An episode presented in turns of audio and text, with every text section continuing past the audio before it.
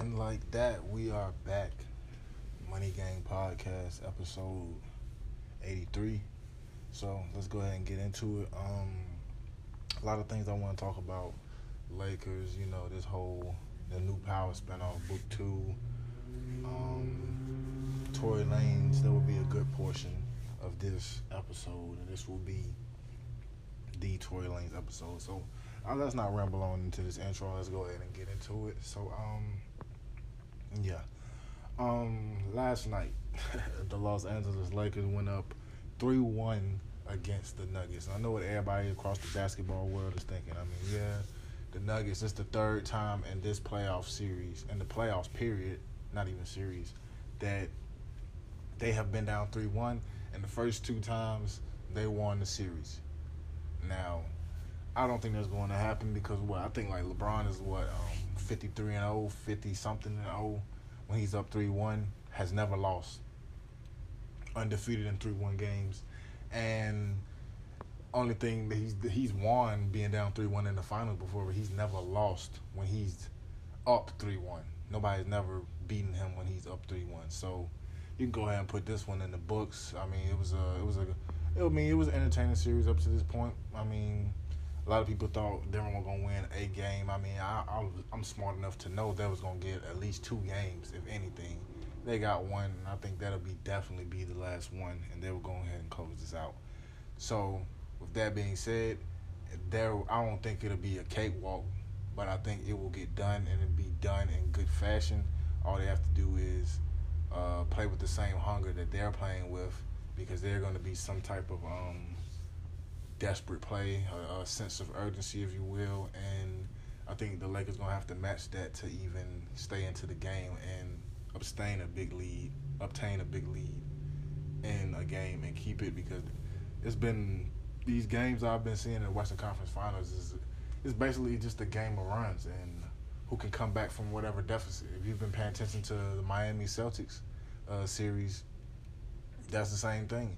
It's about who can just overcome a big lead, 18, 20-point lead, and still have that fight to the end. No game is never really over.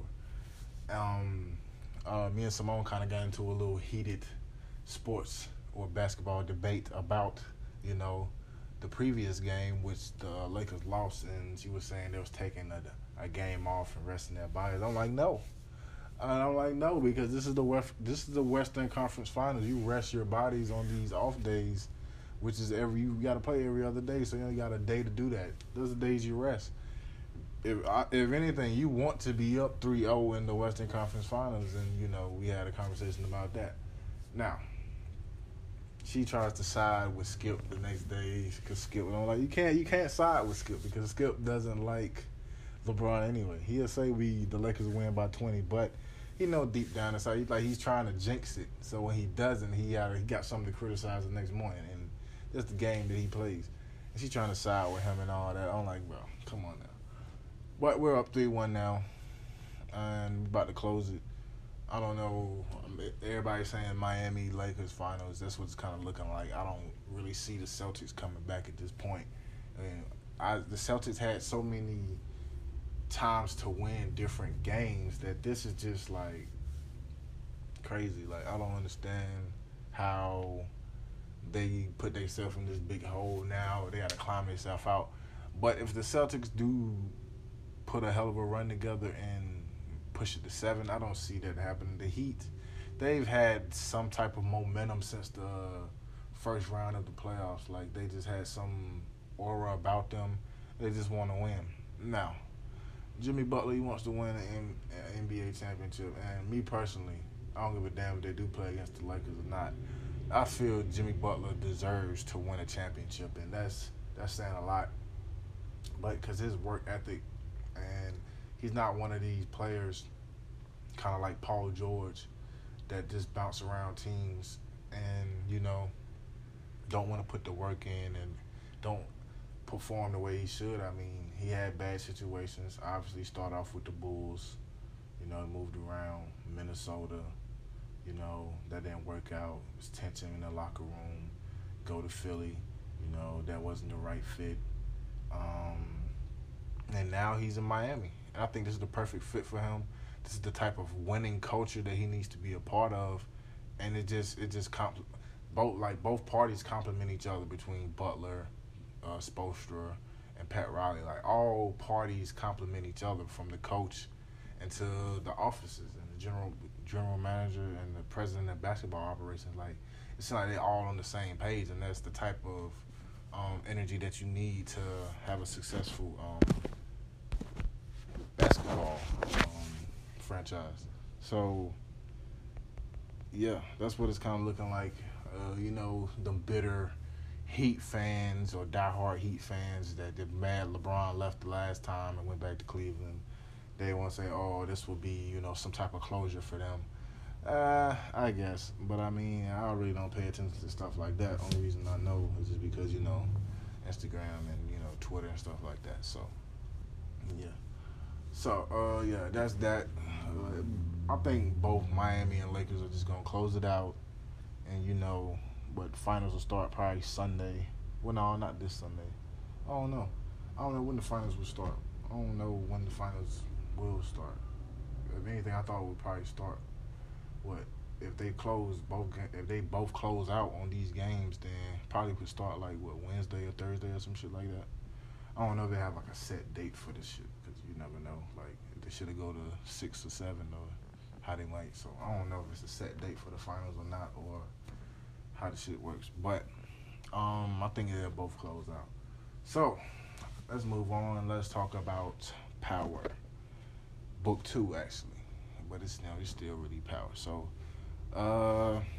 as you all know, Power, a show that kind of, came out of nowhere and just, took off and, with his loyal fan base and managed to gain new fans each season. So that always helped out. Publicity, suspense, it's the perfect mix with, great acting and, great actors and actresses. So, Power wrapped up their, 6th season. Now they got, 4 or 5 spinoffs they can go against now. The one that we're 3 episodes into now is Book 2, Ghost. Next will be Book 3. It'll be a prelude to the whole Power series itself, and it will show Kanan, which is played by 50 Cent, Tommy, and Ghost, and them in their teenage years. There will be Book 3 called Raising Kanan. After that, it will be, I think it's supposed to be, Tommy. That's supposed to be Book 4, Force.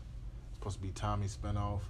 Then I think after that, it's supposed to be a prelude of, Rashad Tate and his it's like a prelude of Rashad Tate, and it showed something before all that stuff happened, before he came into his character on the original Power. It's like a prelude before he played up there. So it's a lot of good spinoffs. Want to see how everything is played off, and how these spinoff how everybody gravitate to different spinoffs and what's their favorite and stuff like that. But let's talk about Book 2.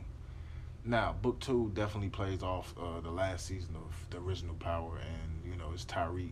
He's taking on his adult responsibilities in college, as well as trying to make sure his mother is not incarcerated. Now, a lot of good actors, a lot of good cameos, it's definitely star power in here.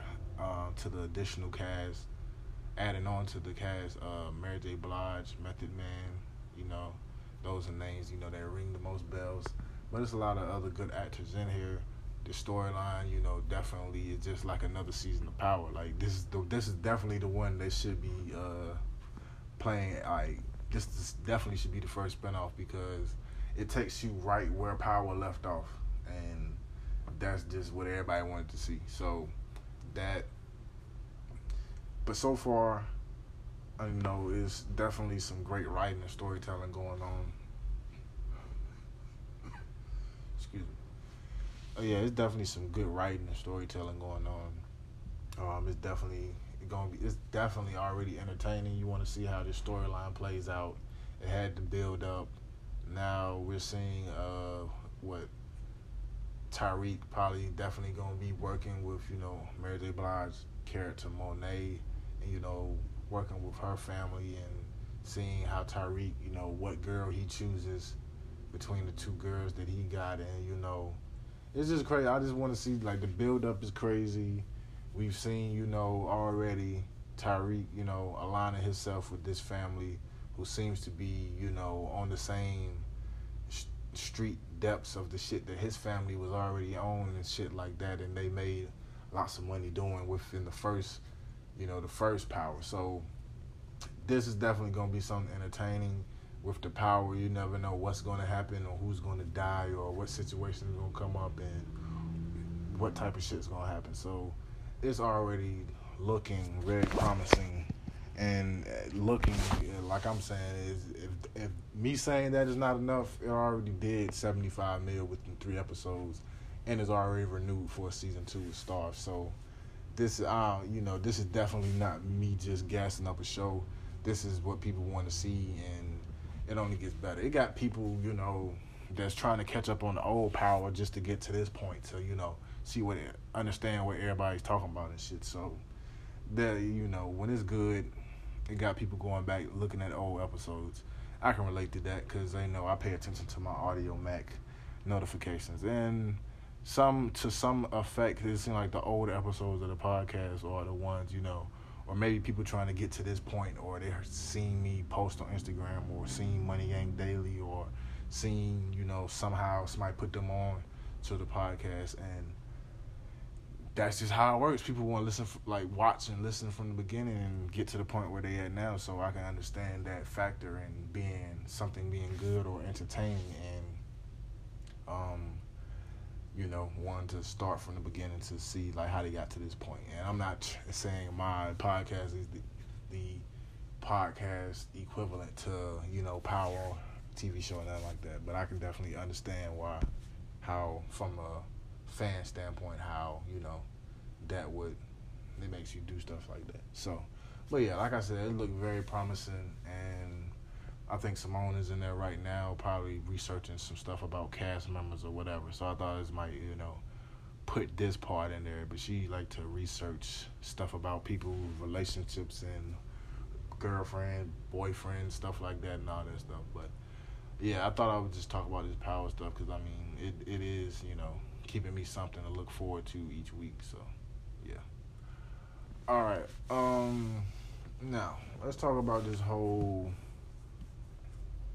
Tory Lanez thing now. Now, this is crazy. This is definitely crazy. Now, he dropped some project today. Okay. It's called Daystar. I listened to this project. You feel me? I had to, just to see. Now, this whole Tory Lanez thing, people got their own, you know, got their own opinion about this and people, but like I say all the time, it's always 3 sides to every story. And to this particular scenario, these are the 3 sides. Megan's side, which we saw first. Tory's side, which we are just hearing his side now, because he was the one who was silent this whole time. But with, I would say with great reasoning, though. Playing it the right way. Now, and the third one is just the actual damn truth. Now, we'll probably never know the true what the hell really happened. We probably never really know. But let's talk about this project, because, you know, the album reviews, that's what everybody want to hear. So, this album, I mean, it starts off on a good note, you know, with the Money Over Fallouts thing, and, you know, that's probably the best, you know, because it starts off with people, you know, hearing the people criticize him. You got, like, an academic skit. You got, like, Donkey of the Day and Maul off Joe Budden. So, it's like, you hear everybody, you know, voicing their opinion about Tory and him. That was just the opening track of him addressing all this stuff. Now, he addresses a lot the situation throughout this project. But the thing about it, he's addressing the situation on this project and trying to basically saying he wants Meg back type shit. Now, I don't feel like that sentiment of this album needed to be. I don't feel like these songs, love songs and all that.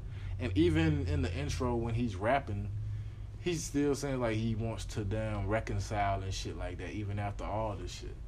Now, I don't think that was a good idea. I think he should have stuck with, just explaining all this stuff, rapping.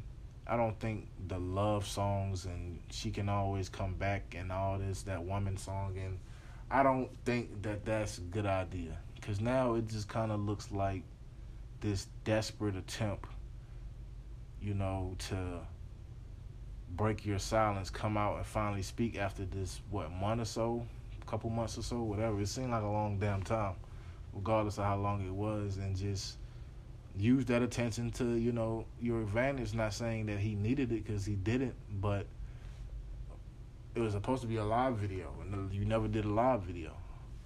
And I mean, that should have been how you did this, probably, in this situation, because that's what that's the route she took to, double down and say that you did it, not like some weeks ago. So, I don't think this was a good idea, personally. Because if you're going to make a project about this, so a month or two later, and address this stuff, then you probably should have came out just publicly when she was coming out. And not trying to talk to your team, your publicist agents and all that, trying to get them to flip the story. You should have just came out and said something when she was airing it out. And some people may say, because there's a lot of different aspects. There's a lot of different conspiracy theories and all that. I ain't going to get into that. But if you want to get into that, some people, because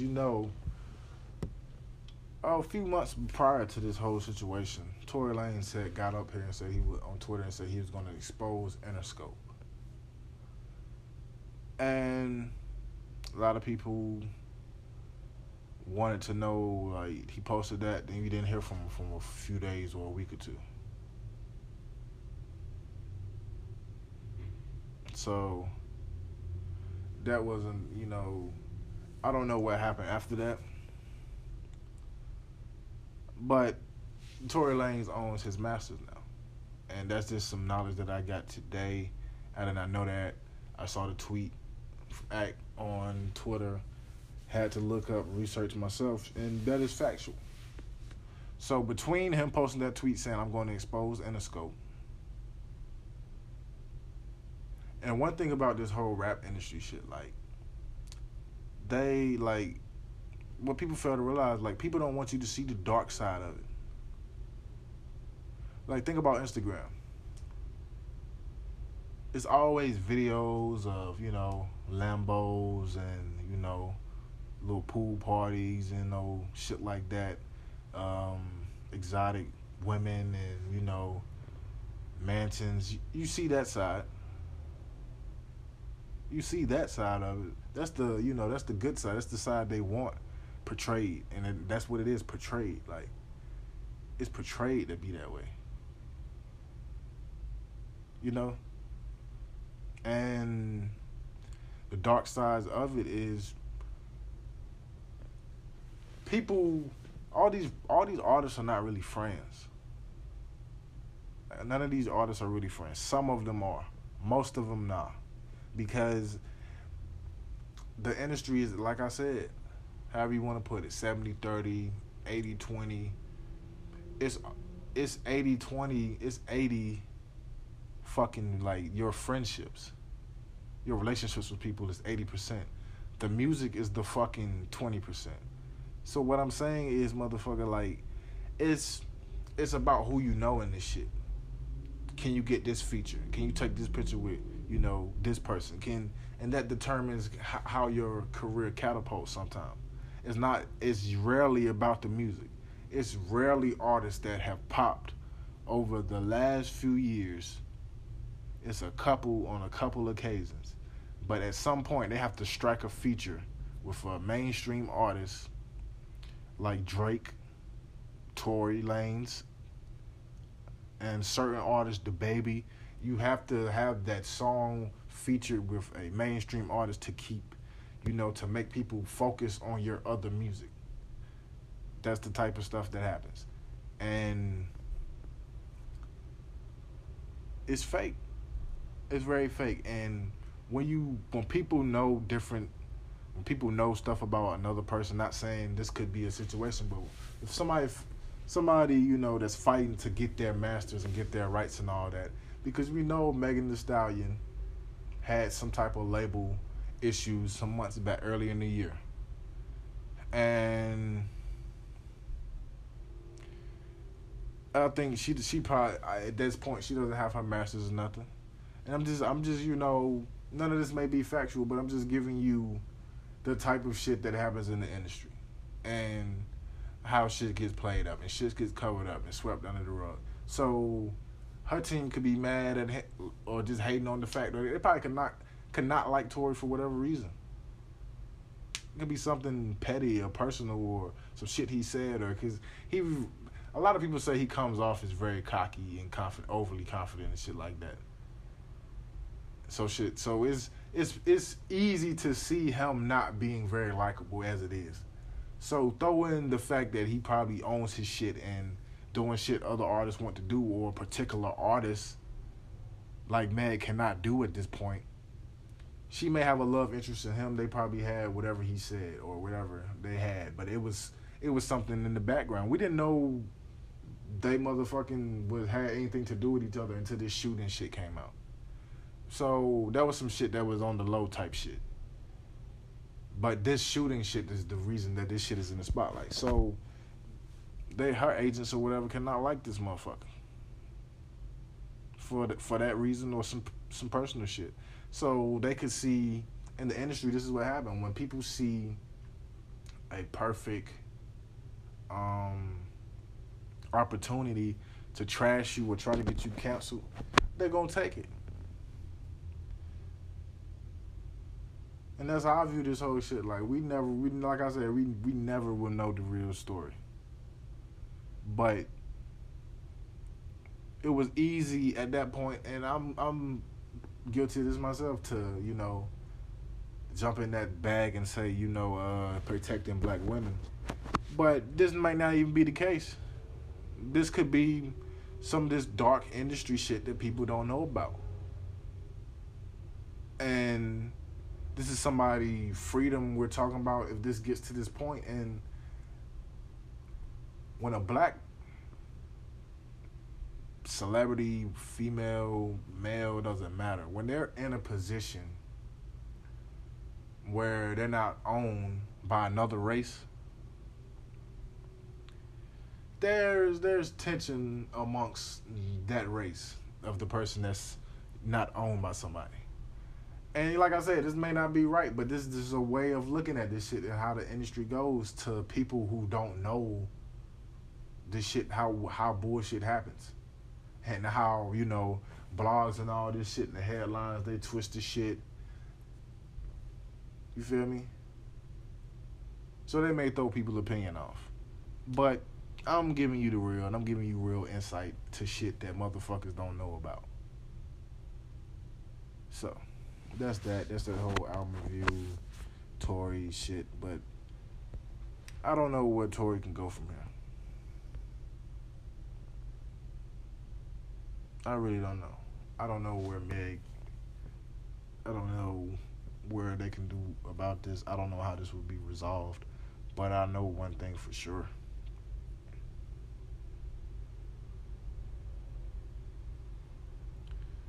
This has to be like, I don't know if people are keeping them from seeing each other or keeping them from communicating or whatever the fuck is going on type shit, but I don't really know, because on both sides they're shooting at each other's allegations, no pun intended, but whatever Meg says, Tory saying it's not happening. What Tory's saying, Meg saying it's not happening. So it's just like basically his word against hers, and that's some shit that you can debate till the cows come home, because We don't know. Only the passengers with them, drivers, security, only them people know what the fuck goddamn happened. And if these security guards and these people are the first people to put in their story and make tweets, goddamn, yeah, he shot her and shit, and he's innocent. Like, this is that bullshit that I be talking about. This is the dark side of this shit.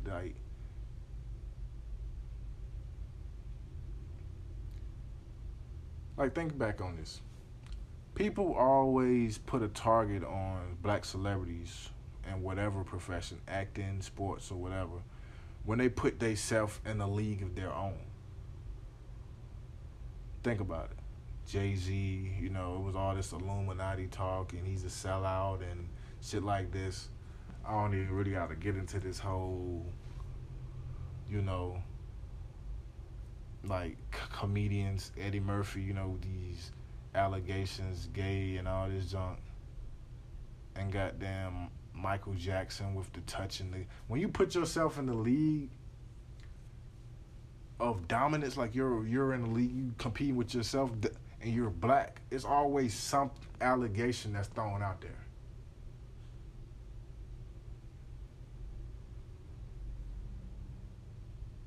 And that's just real. So, yeah. That's that. You know, spoke on that. And it's kind of a sketchy situation even to this point, but it's just kind of thrilled to me, man. Very thrilled. But let's move on to some NFL. Now, everybody knows, bro, what happened with the Cowboys, you know, that game and all that. But I'm going to go ahead and say this. You talk about certain teams. Now, when certain people beat certain people and certain teams go into these games being the underdog and, you know, not projected to win, it's kind of crazy. Now, when the Cowboys won, the next morning, everybody was talking about how bad the Falcons choked and gave this game away and did all this shit.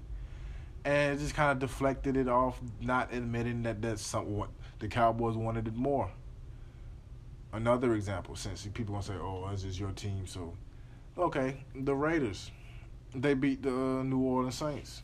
Underdog. People thought the Saints was going to win this, and I saw it on all these TV shows. Nobody projected the Raiders to win. They were clearly the underdog in the situation, and they won. And it wasn't like one of those lucky wins. Like, it was a secure win in spectacular fashion. So, but the next day the headlines are: Is Drew Brees losing? Is he getting old and stuff? See, people don't give the right props, man, and it's kind of crazy. People don't think we're going to beat Seattle. But, see, us in Seattle, we go back and forth. And that's probably the game of the week, you know, 4 o'clock game, but probably, 3 o'clock game for me, but 4 o'clock game. And we're going to see, like, because Russell Wilson, 2 games in, we already talking about MVP stuff with him. And we see how Russell Wilson does. He does great in the regular season. Does good in the postseason sometimes. And sometimes in the postseason, he's not very good. So we don't know what Russell Wilson we're going to see this year. We got to wait until the playoffs. We have to wait and see. So I'm not really too sold on this Russell Wilson MVP thing. I'm more sold on maybe Patrick Mahomes, Lamar Jackson. A lot of people want to throw Cam Newton in there, but I ain't ready to say that all yet. Cam still got a lot of adjusting to do. And if you watch Cam Newton, he don't really seem too comfortable in this system. So we're going to see how the season progresses. But I really don't see Russell Wilson as the season's MVP. It's only been 2 games. People talking about how he's looking in those games, but the season hasn't progressed yet, you know. he hasn't played a team that's, you know, really coming for his head and stuff like that. He ain't even been put in those type of situations yet. It's only a couple games to determine, is he a true leader and the quarterback that everybody say he is. He hasn't been put in that situation yet. He may be put in it this Sunday, but it hasn't happened yet. And for everybody to be talking about MVP season from him, yo, that's kind of crazy. But it is what it is. It's the first half of the episode. We're gonna hit you with this advertisement. We're gonna start part 2. Let's get it. So, as you all know, I started the new format, and this would technically be episode 84. So, with that being said, you will see how I play this off. I will break the segments up by days. Then on the Friday, I will add all the segments from the week together, and that will be the episode. But also, the different segments will be like different time lapses in what I'm doing. So you'll see how it plays out on Audio Mac and all other DSP, Spotify, Apple Podcasts, and others. So, yeah. So, on the last episode, I was talking about the Tory Lanez. I gave the review. We talked about how I thought people would like the Heat was going to close out. When they did, they didn't. Boston won an extra game, but then they closed it out. The Lakers closed it out, like I said. Now, the finals is tonight. Okay? Tonight. So, I'm very excited. I'm very excited. Like, this whole corona thing doesn't take away from my excitement. This is what it was going to be anyway. This is just an unfortunate, you know, turn of events. So, I'm very excited for the Lakers, for the Laker Nation. Now, we've been waiting a long time. I went from thinking about being a Clippers fan, and look how that would have turned out if I stuck to my guns on that. So now, I'm going to go ahead and say, everybody, you know, in the sports world, whether on either network you watch for your morning debate shows, everybody is, you know, saying the Lakers are bigger, better, you know, LeBron must win. LeBron, his legacy. This would hurt his legacy. Would this hurt his legacy? I think this would hurt his legacy. I don't think this would hurt his legacy. It would have hurt a little bit. That's what's basically been floating around today. So, to answer this question, okay. My whole thing is this.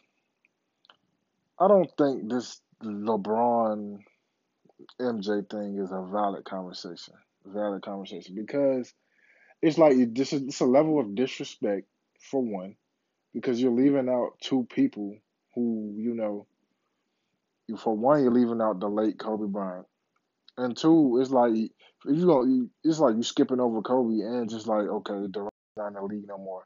And granted, he has been away from the game for a minute, so but this is very unfortunate, and hopefully he'll be back or better than he was when he got injured. So, let me see. This whole LeBron Jordan thing, like, bro, the reason I say Kobe and KD is left out because, okay, Kobe played a little bit in the Jordan era, you know, and he played when it transitioned to when him and Shaq were dominating. And LeBron never even played in that era for a little bit. Kobe was drafted, you know. He was the kid in the league. He got to witness some of that era, you know. That was his first years in the league. So that probably, the way he played through the next generation, and it wasn't, you know, physical as it was back then, but he still got a taste of it. LeBron and KD didn't get a taste of it. They're in a whole different, complete era, but Kobe played up until their eras. And Kobe was in the league with them coexisting and winning championships. So the conversation of NBA greats right now, it is Kobe Bryant, LeBron James, and Kevin Durant. I'm not even looking at Michael. Michael Jordan is Michael Jordan. Everybody knows the Michael Jordan story, from the shot against Cleveland to the shot against the Jazz. Like, everybody knows Michael Jordan's story. Like, everybody knows it. Like, that is his own thing. That's that. And this whole thing about goddamn, like, I've always said, for somebody to be, for my era, this is how I look at it. It's a couple more guys. You want to throw AI, guys like T-Mac and all them guys in there. Okay, those guys were in that era too where I grew up watching these guys, Vince Carter, guys like that. Now, those the guys are in the same generation. Don't mean all those guys like are Hall of Famers, but they are all NBA legends. And all NBA legends are not in the Hall of Fame. And let's get that thing straight, okay? But what I'm saying is, for my generation of the people that I grew up watching, those three guys are the guys that stand out. KD, Kobe, LeBron, or however you want to say it. So that should be the conversation. At this point, people look at it. Obviously, everybody knows, Kobe Bryant had retired, and he also passed away earlier this year. Now, it should be within LeBron and KD. And if KD's not, if he hasn't played in a year or so, or more than a year, then it's clearly like, what are we talking about? Now, LeBron is obviously the greatest of his generation. Definitely. And if you want to go on and say he's the GOAT over Michael Jordan, then that's a valid argument, because Jordan fans are only going to give you that same argument. Oh, well, he's 3-6, and, he lost the same amount of championships Jordan won and all this. Bro, there's other aspects of winning 6 straight championships and not going to Game 7 and all that, having that killer instinct. Okay, good thing I said it. Killer instinct. Everybody on the Bulls team did not have a killer instinct. People on the Bulls that not Michael Jordan, Pippen, or eventually Rodman had different skills. Steve Kerr had different skills from Michael Jordan. John Paxson had different skills. Luke Longley had different skills. The thing about LeBron James that differs from Michael Jordan is the fact that he has the skills of a starting five. Like, he's different. He can guard any position. He can. Not saying that Jordan couldn't, but I'm saying, like, this is the stuff we see displayed. We've seen him get put to a point where he had to play point guard, and when this is very much a point guard league, and this is the most a lot of elite point guard. So it's just LeBron, from a statistics level, up until his style of play. Maybe his style of play is not to your liking, and that's a whole other conversation. But to say he's not, and not to say, like, if somebody can argue validly that why Michael Jordan is better than LeBron, then I'm all out. But to just say 6 championships and 6 without losing none, that's just not enough no more. Because let's look at this. Because this right here would change this whole conversation. Now, I seen an interesting picture earlier. LeBron James. Now, look at this. Now, everybody knows, okay, his first time in the playoffs was 2007, and he got swept by the Spurs. Now, let's look at this. Now, I'm going to show y'all how this would not be the same conversation if this was reality. Now, okay, let's just say we don't count 07. And now, okay, next time, 2011. Everybody know what happened in 2011, okay? That didn't happen. Let's just say that didn't happen. Like, they didn't lose. Miami won. Miami wins 2011, 2012, 2013. That's a 3-peat. 2014, that's a 4-peat. Then he goes back to Cleveland, wins one, wins the second year. That's the 3-1 year. Wins the year after that. Wins 2018. Now, what if that was the case? And, this year he made it again. So that's 1, 2, 3, 4, 5, 6, 7, 8. Now, we're not counting the 2007 when he got swept. Now, he would have won 8 championships and lost 1. If that was LeBron James' reality, Jordan fans would not be having this conversation. That would not be their defense. That would not be the backbone. They would not be spewing that every chance they could to throw LeBron or whoever's arguing for LeBron in that corner. Now, I said all that to say that's just the one thing they know for sure. LeBron James is definitely probably a better passer than Michael Jordan. More blocks, more assists. Like, he just plays the game different, and his stat line proves that. The stat line show, man, LeBron just plays different and was a different era. He came in out of high school and just, you know, was a high school phenomenon and was on Sports Illustrated and just was different. It's kind of looking at the equivalent, the modern day. The closest thing we've seen to that in recent history was Zion. And even then, he just spent 1 year at Duke. And by the time he went to the NBA, he already had 1 million and so followers. Like, and he just had a different route. That was kind of the thing LeBron was on when he came in the league. And a lot of people were skeptical, but he lived up to the expectations and more. And for people to, nobody, like, it is hard as hell in the NBA to get to the finals one time. Some people get to the finals one time and never get back. And who's to say they win or lose? They still never get back. And this is something very hard to do. It's a team sport.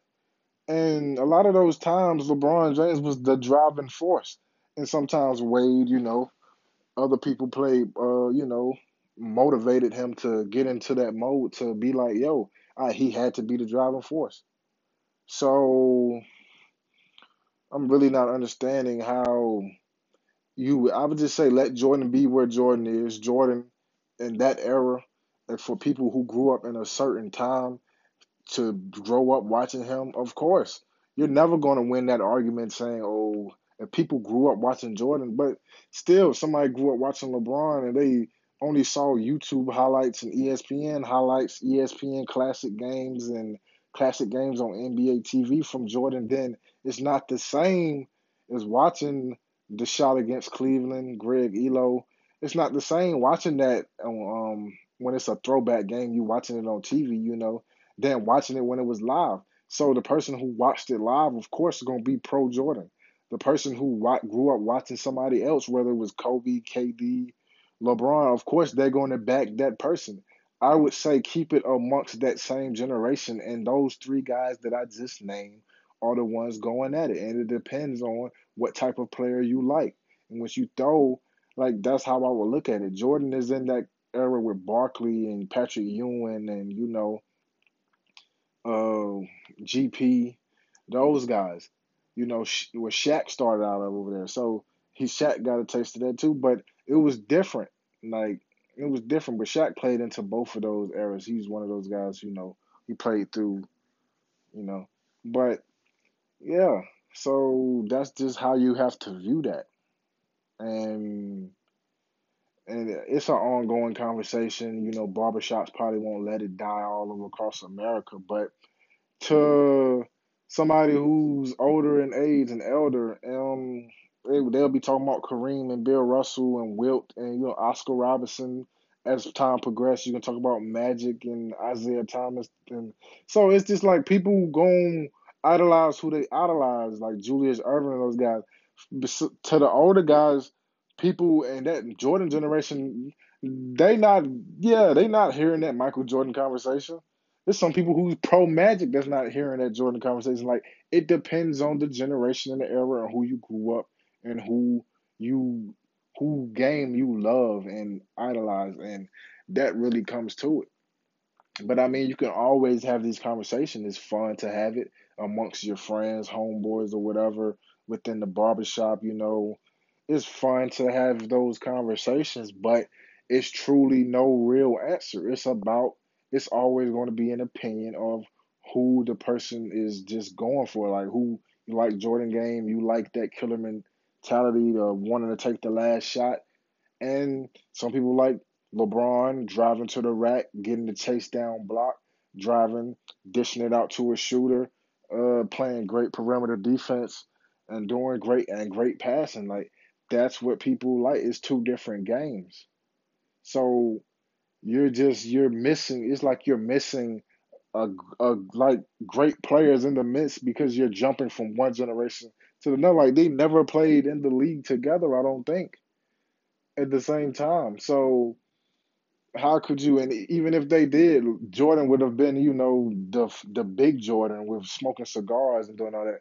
He wouldn't have been the same guy. So I don't understand how you keep comparing him. LeBron, if people want to call him the GOAT right now, the best in the generation and all that, that's cool. But the same way we talk about the 6 championships, I don't give a damn if LeBron won all the finals he went to or not. Going to it is meant going to making the finals as many times as LeBron James has is the same is remarkable, is the same as Jordan winning 6 straight, because that is something very hard. It is not, it's something a lot of players don't never obtain, and he's doing it relentless. Like, he's went to the finals in what, 2-3 different decades maybe. Like, this is unbelievable. And people skim by talk about the record, LeBrick, LeBum, and all this. They just don't understand. And sometimes people grow on you, all the different artists grow on you. I mean, different players grow on you. But you can hate LeBron, but you can't deny that greatness, you know. You cannot. And how could you even not like him as a person? I mean, because people think, okay, maybe he complained to the ref too much. He a bitch. I don't like him as a person. But that's not really him as a person. Him as a person is opening up the I Promise School and all the stuff he's vocal about in the, on Instagram, Twitter, Facebook, whatever, any social media, using his platforms better. And that aspect is what people think he makes him the GOAT off court, because Jordan just kept it strictly to basketball and didn't really care. And he just cared about competition and winning. Like, he never spoke on social issues, never did, and some people factor that in there. So it's just a different game. And granted, it wasn't, well, I mean, the internet was out back then, but it wasn't what it is today. So it wasn't the social media era like it is now. Granted, I give you that, but still, it still was press conferences, it still was media days. He still got interviewed after games and whatever time he could have spoke on whatever social issues were going on at the time, whether it was Rodney King or whatever or something, you know. So nobody's trying to hear that. So that's what some people look at. And like I'm saying, this is not even a valid conversation to begin with, but we must have it. That's how I feel. So, yeah. That's that, man. What else, man? I wanted to get some on so we could do this Power Book 2 thing, but I think we'll probably do that next. So I'm going to go ahead and hit you with this, you know, advertisement, then we're going to get right back to it. And like that, we are back for this second half of the episode. I have the lovely Simone with me right now, and we're supposed to say that part. No, I thought I was gonna say it, but you filled it in. So you know, so she got something she wanted to talk about. You know. Yes, he finally let me get my little 5 minutes of fame. I guess my little segment time. So my segment, I'm a nerd, so of course I want to talk about books. I love reading. People tell y'all, well, since we've been together, I kind of slacked off. But I used to read all the time. But you was reading the first time when I was watching the All-Star game. We met All-Star weekend. You know, we was watching the All-Star. You was reading the book on your phone. Oh yeah. That's one of her books too. Yep. Okay. Proceed. All right. So I like reading different books.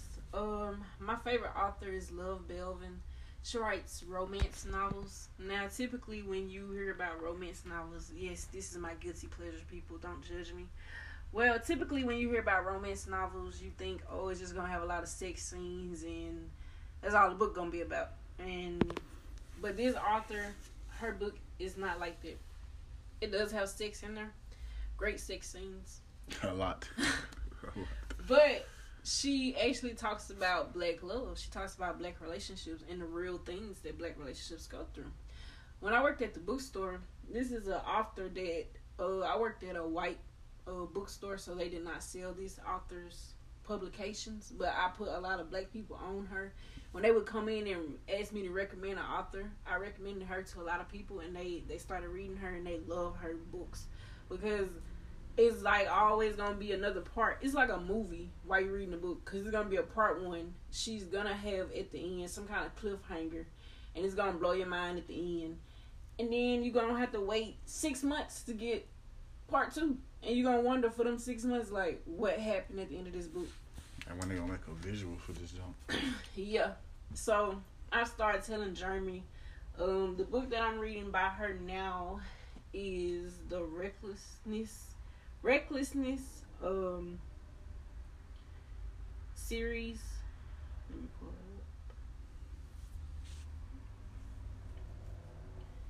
up. And she has two parts to it. Part one, Muted Hopelessness series.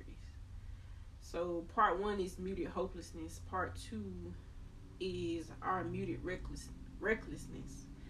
And this is a good series. If you want to read this author, read her books. This series in particular is about a female boxer and a football player, and it's kind of their love story of what happens. But her books, they're very different because they always start in the middle of the love story, and then she goes back. So she starts in the middle in the first chapter, and you don't know what's going on. She just starts in the middle of a story. It's kind of like How to Get Away with Murder, how they started at the end when somebody getting killed, and then you don't know what goes on. So she goes back to the beginning and explains the story. Then you meet in that middle part, and then she goes to the end and tells you like what happens, what transpired after that big event that happened. So this series is about a boxer and a football player, and they met in college. When they met in college, the football player was the star, you could say. He was going to the league. He had big hopes and dreams. So he's this big guy. But in the beginning of the book, he's a journalist. And the girl who's a nobody, she's the big time person. She's the boxer with the name. So you have to figure out like, how did this turnabout come? What happened between them to make them break up? Because obviously at the beginning of the book, they're not together. So you wonder like, what happened? What made them not be together? And then she goes back and tells you. So it's a very good series. It's like one of those things you can't just read one to get, you gotta read all of. Yeah, you gotta read all of them to get the full picture of the whole story.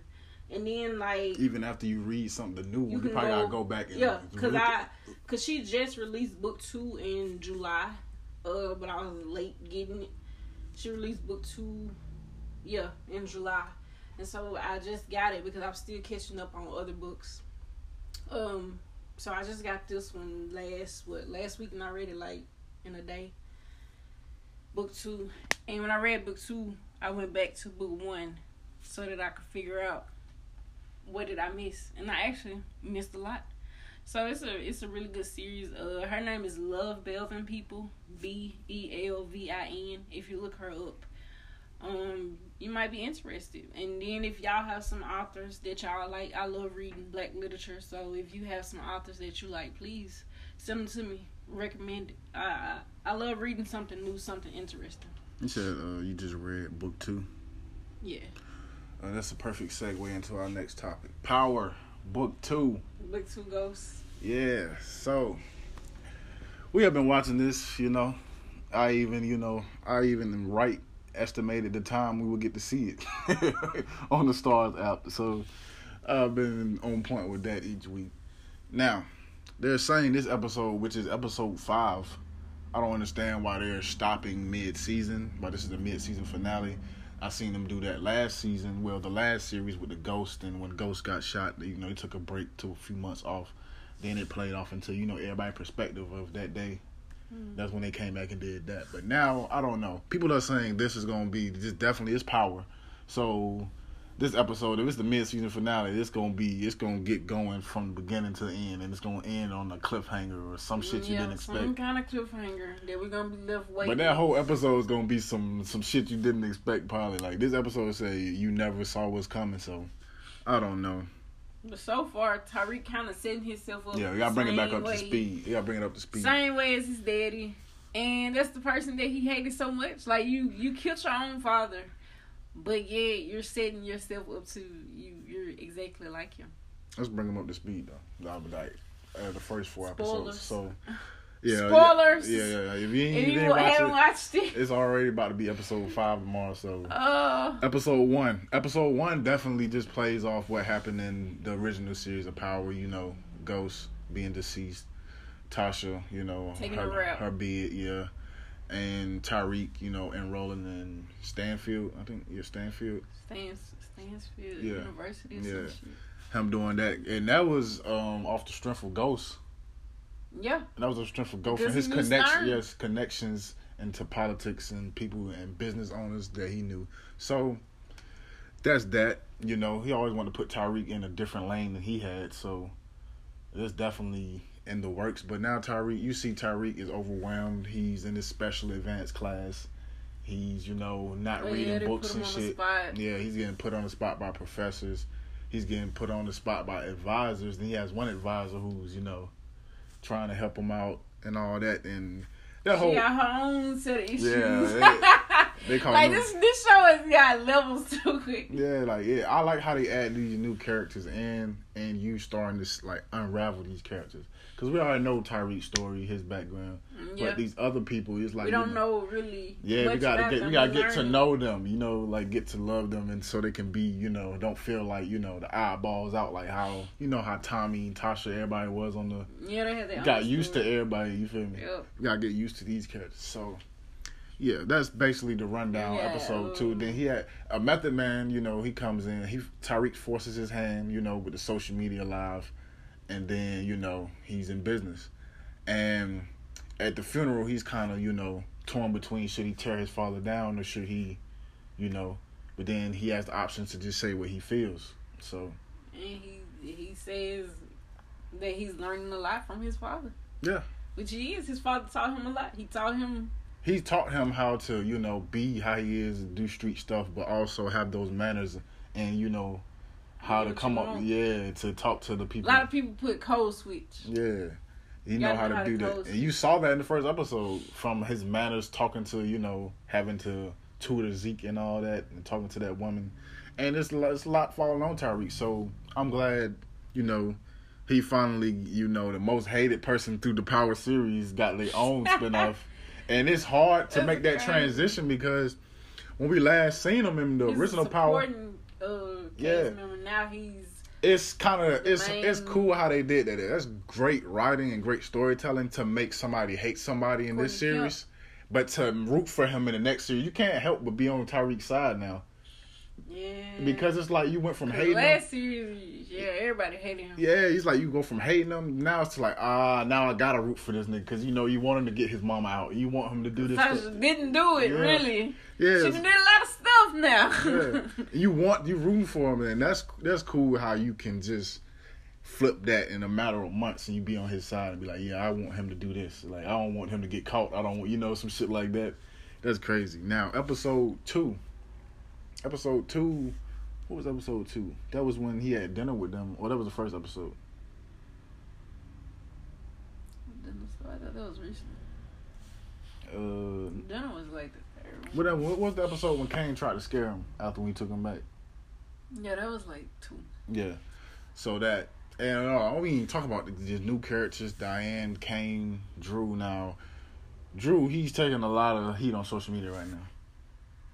Snoop Dogg, I seen the owner Top Dogg. They didn't understand this. You know, they comparing it. They putting Power with the Shy and all this stuff. So, I don't know. I ain't gonna really speak on it, but it kind of, you know, if you've been an avid Power fan since day one, you don't understand where this storytelling is. Like you don't. I understand. You said it's for the youth. You said it's for the youth and how the youth stand on. How do you view society? Mm-hmm. This is what you see normalized in television. I mean, did you not expect to see that? Yeah, not in Power though. But you know, Power. You know, you expect to see. But if we thinking about this in retrospect, this is what community he started with is supposed to be. Yeah, he's in college for the most part. Yeah, it's more for college scene. So that's gonna be the whole basis for the show. You know. and meeting other young people. That's what you see in college, though. Yeah, you do. This is factual. Coming out and realizing some people came out but this is when more so in college is when people really let their guard down. Confidence goes. Yeah, you get more comfortable when they see other people and how they stand for it. Because I remember it being certain marches for gay people in Raleigh and stuff like that. I remember Pride. Yeah. For gay pride. I remember that stuff like that in Pop Hall. People was going for it on campus and stuff like that. So I can definitely relate to that sense and seeing, how it is modern day versus, back in the day. You feel me? But what I'm about to say. Sacks. Sacks definitely. Sacks is one of those characters like he's going to milk it while he can. He like on these episodes, he's going to keep milking. He's going to keep flipping everything he did in Power that they keep trying to fling on him. But when they get sex, he's not going to get no like. They don't nail him to the wall. They not like he's not going to get out like he did last time. He got lucky because Ghost got shot, bro. Last season, this man lost his job. About to go to jail. Yeah, about to go to jail. And then a week later, now you just on top. You got everything. You the head of the department. Come on now. Like, there's some dirty shit going on. But Sacks, like I said, he gonna get his, bro. And when he do, bro. I'm just waiting on Method Man to figure this out. Like, that's all I'm waiting on. Yeah, Method Man. He didn't call the lawyer to court. What's her name on the show? Tamika. Yeah, Tamika. He already sent her a subpoena. She thought she had a secret admirer. Got her ass. But yeah, he's gonna get on the team. He gonna force her hand. He already told her he wanted to know. He asked her. In confidence, she ain't want to tell him. So now he got the subpoena on him. Mm-hmm. So that, and now Sacks is putting his niece in danger. He put his niece in danger. Oh. Sacks putting his niece in danger because I gotta add you to that Power group on Facebook. They be peeping so much junk from scenes. Tariq, when him and Braden are having the early 2000 theme party, and Tariq has the Michael Strahan jersey, Braden is dressed like Cameron with the pink on. Tariq walks up to her and sees her phone in that scene before he escalates that little fight to get the other plug. He sees her phone and he sees the picture of him from his dad's funeral. So he knows. So when he goes up top and he's looking at that, he saw her phone when she was holding it in front of him. And he saw her recording and doing all this stuff in the party when he removed himself. So, yeah, we don't know what's going to happen to her because Sacks he put his niece in danger. And now Braden, he's one of the Western boys, so whatever he does on campus can get covered up. So still, he's just going along with it, just talking to this girl. You know his little loose lips. Yeah, but I don't know. I think he will put it together, or Tariq will put him on game, and then they're going to put an end to her ass. They say something we can do. Yeah, and that's he's going to have his niece blood on his hands. They're going to have that black dude blood on his hands. Remember that dude Drake killed? Oh, yeah. Yeah. He's trying to fuck with them St. Patrick's and all them niggas.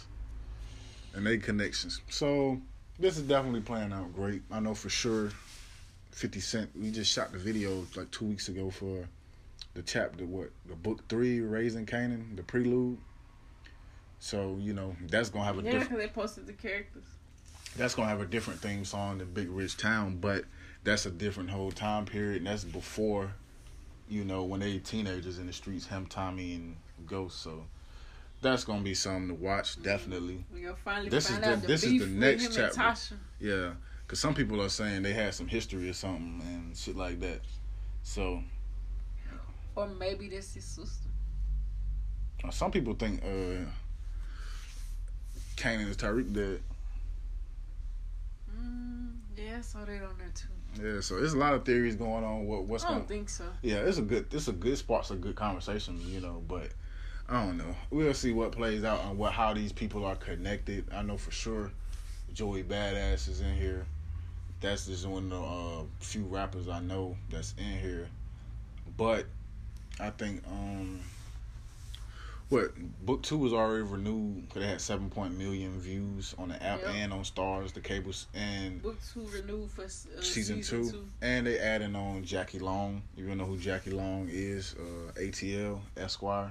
He's coming on to the Book Two cast for next season. So this looked very promising. I know they still got Book Four, and that's Tommy, I think Force.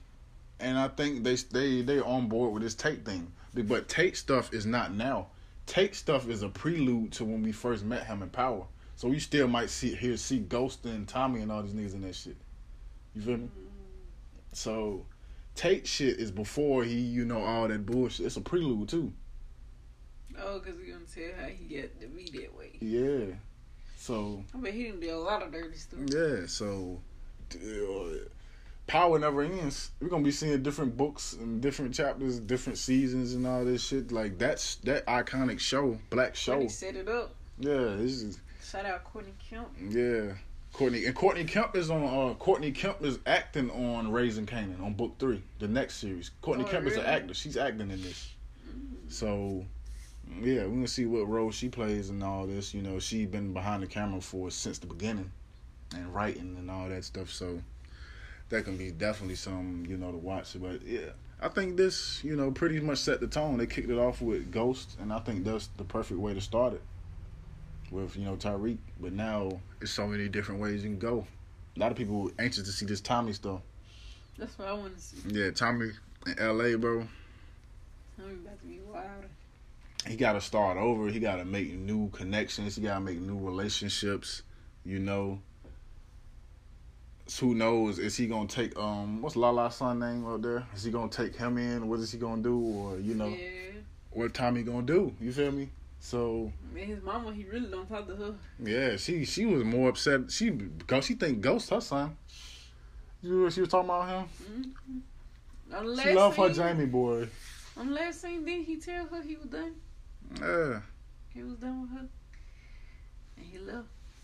And the thing about it, I like Tommy's story out of that shit, though, because it's like him and Ghost, they had their ups and downs, through the Power series and shit. He's the most loyal person to him, though. But, yeah, when Tommy realized Ghost ain't do none of that shit to him, and that's what made Tariq mad and put them Italians on him, because he didn't want to kill him, because he thought Ghost had fucked his operation up. He thought Ghost did all that bullshit. Like, but when he realized he didn't do it, he put that shit together and, Dre was trying to kill him, and he went there to try to save Ghost, but it was too late type shit. Like, that was... Yeah, I like how Tommy did that shit, though. Even though he's always been loyal to him since day one with the whole Holly situation. Mm-hmm. He really loved her, but he killed her for his best friend. Killed his dad for her. I mean, he been loyal to him. Yeah, Teresi had to die, though. He had to die. Because he was trying to play his own son, though. He had to die. Teresi. I mean, I never liked him anyway. Nah. Teresi, yeah, he had to get smoked. But, because there ain't no way, how the hell he get out? He's serving life. That nigga supposed to be in for forever. That nigga was serving life, now all of a sudden he home and shit. Everybody in the family should have known that was suspect. Speaking of that, it's like that same shit with they uncle on Book 2. You got a couple years, one for no good behavior. Exactly, bro. Certain niggas, they just be wild and behind them bars. They ain't getting out. What's Tori say? Fucking rat, man. That's a fucking rat. Your uncle's a rat, man. Got his ass. Then we thought about it, he was though. He was just looking Everybody making this picture, trying to compare Tariq, to his pops and with the women and all that, and Braden and Tommy. But I'm just going to tell you, bro. This not gonna be how this plays out. I'm telling you, it's Tariq. Courtney. It's Tariq we talking about. First of all, it's Courtney Kemp we talking about. Yeah, it's this not. This lady always throw these wrenches in her and how to sing. Yeah, so he never. It's Tariq at the end of the day. You never know how nothing gonna play out with him. It's like Tariq, the dude who looks so cool, the waves spinning. He can lie effortlessly to you. That man told a lie with a straight face, no mouth. Yeah, I stole it from my grandmother. That man would tell a lie with a straight face. It don't break sin. He said, I know where she kept the money. I'm like, bro, he got her. They got her ass, but with that gun, she kind of threw it off, though. Just like that time him and Kanan went to that white neighborhood, and he was like, acting like he was having that ass for a second. What the fuck you doing, boy? Shit like that get you shot, man. But yeah, bro. Over and over, Power is gonna always be Power, and it's gonna, you know, dominate the numbers, make stars relevant for more than just watching classic movies on it, and have dominant shows, and you know. But they're kind of doing good right now. They got that P Valley. It's kind of doing good. See, I'm gonna ask the pod fam. Should I dive into these shows, bro? Like P Valley and The Shy, bro? I don't know, bro, because I don't want to be pissed off. Like no, all seriousness, like I don't want to be pissed off. So I'm asking y'all, whatever y'all say, that's how I go about it. I mean, I got stars. I can go ahead and binge watch the whole P Valley season. You feel me? So we can go ahead and get that. But I mean, should I go ahead and do it? He's not gonna watch none of these shows. Do y'all know this is the same man that just watched How to Get Away with Murder this year? Oh, okay. Y'all really think you gonna watch these shows? Like, but I don't. Especially though, it's not good when people keep talking about it though. Like, if I found it on my own and start watching it, okay, cool. But if everybody want to talk about it every fucking week and you know build this and like get this hype around it, when I watch it, it probably is not going to exceed my expectations. And this little murder dude, and I don't understand these memes and all that. So that's another reason I want to watch it though. I don't want to understand these memes, but I don't. But it's supposed to be based on Mississippi. That's the funny part. You know what we need back on TV? Snowfall. We're gonna get that 2021, hopefully early. Well, Snowfall, everybody, the cast members, everybody around, they're saying season 4 is gonna get crazy. You feel me? They saying season 4 is gonna, you know. I don't know. People are making these crazy allegations saying Franklin gonna turn to a snitch and work with the boy. I don't know, but I don't know what's gonna happen. I don't know. It's a lot of what people think, but I don't know. A lot of people saying Snowfall season 4. This is gonna be the historic season, and I want to know how. I forgot, bro. We ain't watched it in so long. What's old girl name? Got hooked on crack.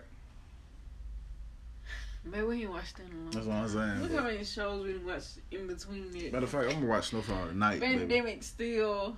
I'm watching Snowfall tonight. Oh, matter of fact, you ain't even said nothing about Donald Trump having COVID. Oh yeah. Before we can get to that, we gotta talk about this debate. Now this was like Skip and Shannon Undisputed at 70 and 90 years old. And then cutting over each other. Mr. President. Mr. President, Mr. President, Mr. President. That's all we heard, bro. Yeah, it's hard to get anything when we're talking to this clown. Or I mean, this person. And Joe Biden was got tired of. You could tell he felt like everybody else watching it at home. Like, bro, just shut the hell up. Let me talk, bro. Because you're going to try. To say Trump didn't, yeah, he didn't. Anything. He tried to throw him off. Then he went low blow talking about his son and all that junk. And a lot of people just want to beat his ass for that, bro. Mr. President. A lot of people clowning him saying, yeah, he acting like how his hands look. Like a baby. You know, he said he got small hands. They be roasting that dude, bro. You talking about his hair. Saying it was. His straight was showing. Yeah, and all this junk. Like, bro. A lot of people feel that nothing was game. And a lot of people feel Trump just sabotaged this to when he got to real questions. And the whole thing that went viral was him. So who am I targeting right here? White supremacists? White supremacists? Stand back. Stand like, bruh. He refused to denounce white supremacy. Told him to stand back and stand by. Like, I don't understand that. Somebody tell you to stand back and stand by? That means that they gonna call you at another time. If I tell you, hey, stand back right there and stand by, that means be on the lookout for my call or my signal. Trump, bro. Trump. Okay. Let's not act like, bro, this is not the same dude who was born into a racist family. He owned hotels. He owned condos, apartment complexes. And kicked out tenants and wouldn't sell his apartments, wouldn't let the black people have apartments and condos, wouldn't let black people have rooms in his hotel. Like, this is the family he comes from. This is the family he comes from, and Joe Biden called him a racist to his face. So, what are we talking about here? He said he's done more for the black community. Where? I'm trying to figure out. You thinking about this stimulus thing, bro? What's he talking about? $700, and we've been in the pandemic for how long? And the second one is yet to come. They trying to say it's coming this month. They've been saying that for the last 3 months. It's coming this month, all right. It's always coming this month, bro. They're looking in the mail for it. So it's like, bro, what's going on here? And this is not what I thought would happen. I mean, I at least thought they would let each other talk. It probably could look like the whole, what's debate, the Mitt Romney, Barack Obama one. I think they were more professional, Exactly. But they let each other talk for the professional. That's the point of a debate, not to overtalk each other. But it's the moderator's fault because he just lost control of the whole situation. He should have told them to shut the fuck up and let Mr. President speak. I mean, Joe Biden, can I have my time back? Joe Biden's like, can I have my time back? Right, Biden just keep on telling them to run the clock back and stuff. So but everybody, he was scared to say something. Every time Joe Biden was getting to a good point, he come in with some random stuff. Well, I've did more in 47 months than you've done in 47 years. That's what he want. He want to distract you. That's why I'm like, he sabotaged it. It's a whole circus performance because he want to distract you from something else. How? How? Like, bro, within 10 minutes, bro. He condemned Joe Biden, right, for being too soft on the law enforcement. Then he said he was too hard on him, bro. Like, I don't, like, where was he going with that whole shit? This is like his taxes. How the fuck he paid $750 in taxes and I paid $1,000 this year? Millions of dollars. For my taxes. Millions of dollars. This dude said millions of dollars, my nigga. Pay $750. That's what them papers say. Millions of dollars. So what your papers to say? Oh no, because usually if somebody lying on you and you got a receipt, you'll be like, oh no, here the receipt's right here. I paid $1 million in taxes. Well, where's that documentation at? Oh, okay then. He paid them $750. Meanwhile, the rest of us they're struggling. We paying thousands and $2,000 for some bull. Oh, okay. A couple things I wanted to say. I'm going to wrap this Trump thing up. So, okay. I'm going to end it on a music note, and I'm going to get my expectations for these projects before I listen to them today. And I'm going to go ahead and throw in there the Lakers are up 1-0 against Miami Heat in spectacular fashion, and we got it like we were supposed to. And I think, Simone, this is where you exit. I mean, you pointed at the clock, so I thought I was going to knock it out. So, yeah, in the debate, he said he talking about how he had these rallies with no mask, and today we're hearing that him and the First Lady have coronavirus. So, okay, I don't really think this is not shocking news. But, I mean, why would you go walking around freely with no mask? Especially if you're the president, you got to be around all different types of people. You feel me? He's an idiot. So it's a hoax. Yeah, it's a hoax, all right. It's a hoax. It's a hoax. That's what he's performing right now. So, all right, that's that. I don't know how this is going to play out. Some people say he's faking. Some people say he's just trying to, and if he does have it and he beats it, he going to act like he going to flex, like he Hulk Hogan or something. But with that vaccine that he want to inject into everybody, that bleach. Exactly. I injected the bleach and perfectly Joe Biden said everyone. That too. He's like, I said that jokingly. No, you did not. No. Yeah, he said he was being sarcastic. No. But all right, that's enough about the POTUS and FLOTUS. All right, today, what you got? 21 Savage, Metro Boomin, Savage Mode 2. My expectations. I think it's gonna be a good project from 21 Savage, a classic album cover. It goes back to the Master P, No Limit. That type era. What else? Bryson Tiller drops for the first time since what year? 2014? called Anniversary. I like stuff like that. I like backstories when he drops his album the same day as his first one, and it's the cover is just a different color and it's him now. It's basically like, yo, Anniversary is his shit. Dropped in 2015. Yeah, he dropped it on the same. I was listening to it before you woke up this morning. It sounded good. So yeah, I expect this to be good. He has a song with Drake. Got a song with Drake, so you know all the emotional guys gonna have captions all summer. Well, not for the rest of the year. All the emotional people gonna have captions for the rest of the year. If Bryson Tiller and Drake, oh my god, Bryson Tiller and Drake on one track, Twitter's gonna eat this one alive. They gonna eat this one alive. Post about it. Oh, they gonna eat this one alive.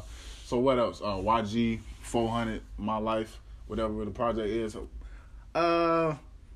YG, like I said, he came in with two classics, so I gave him, you know, a little leeway to, you know, bounce. I wasn't really feeling the last two projects that much, so I want to see where is he going. Is he going back into his bag with the first two albums, or where he's going to go? I haven't heard any singles off this, and I purposely did that to listen to the album and see what songs I feel should be singles, and can I get back to that My Crazy Life, you know, YG type stuff. So, that's going to wrap up this episode. Anything else you want to say? No. Just, if you're reading, throw me some authors. If you're reading this, it's too late. And like that, we're in the books. We'll see you again next week. Much love to everybody. And happy Friday. Happy Friday. Fridays, you feel me? Fridays. Feel me? Waiting on the end of the day.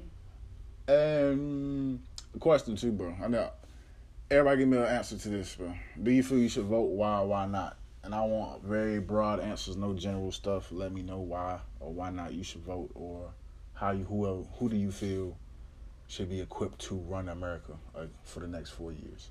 So, on that note, we are out. We'll see you next week. We clocking out, baby. Pod fam, much love.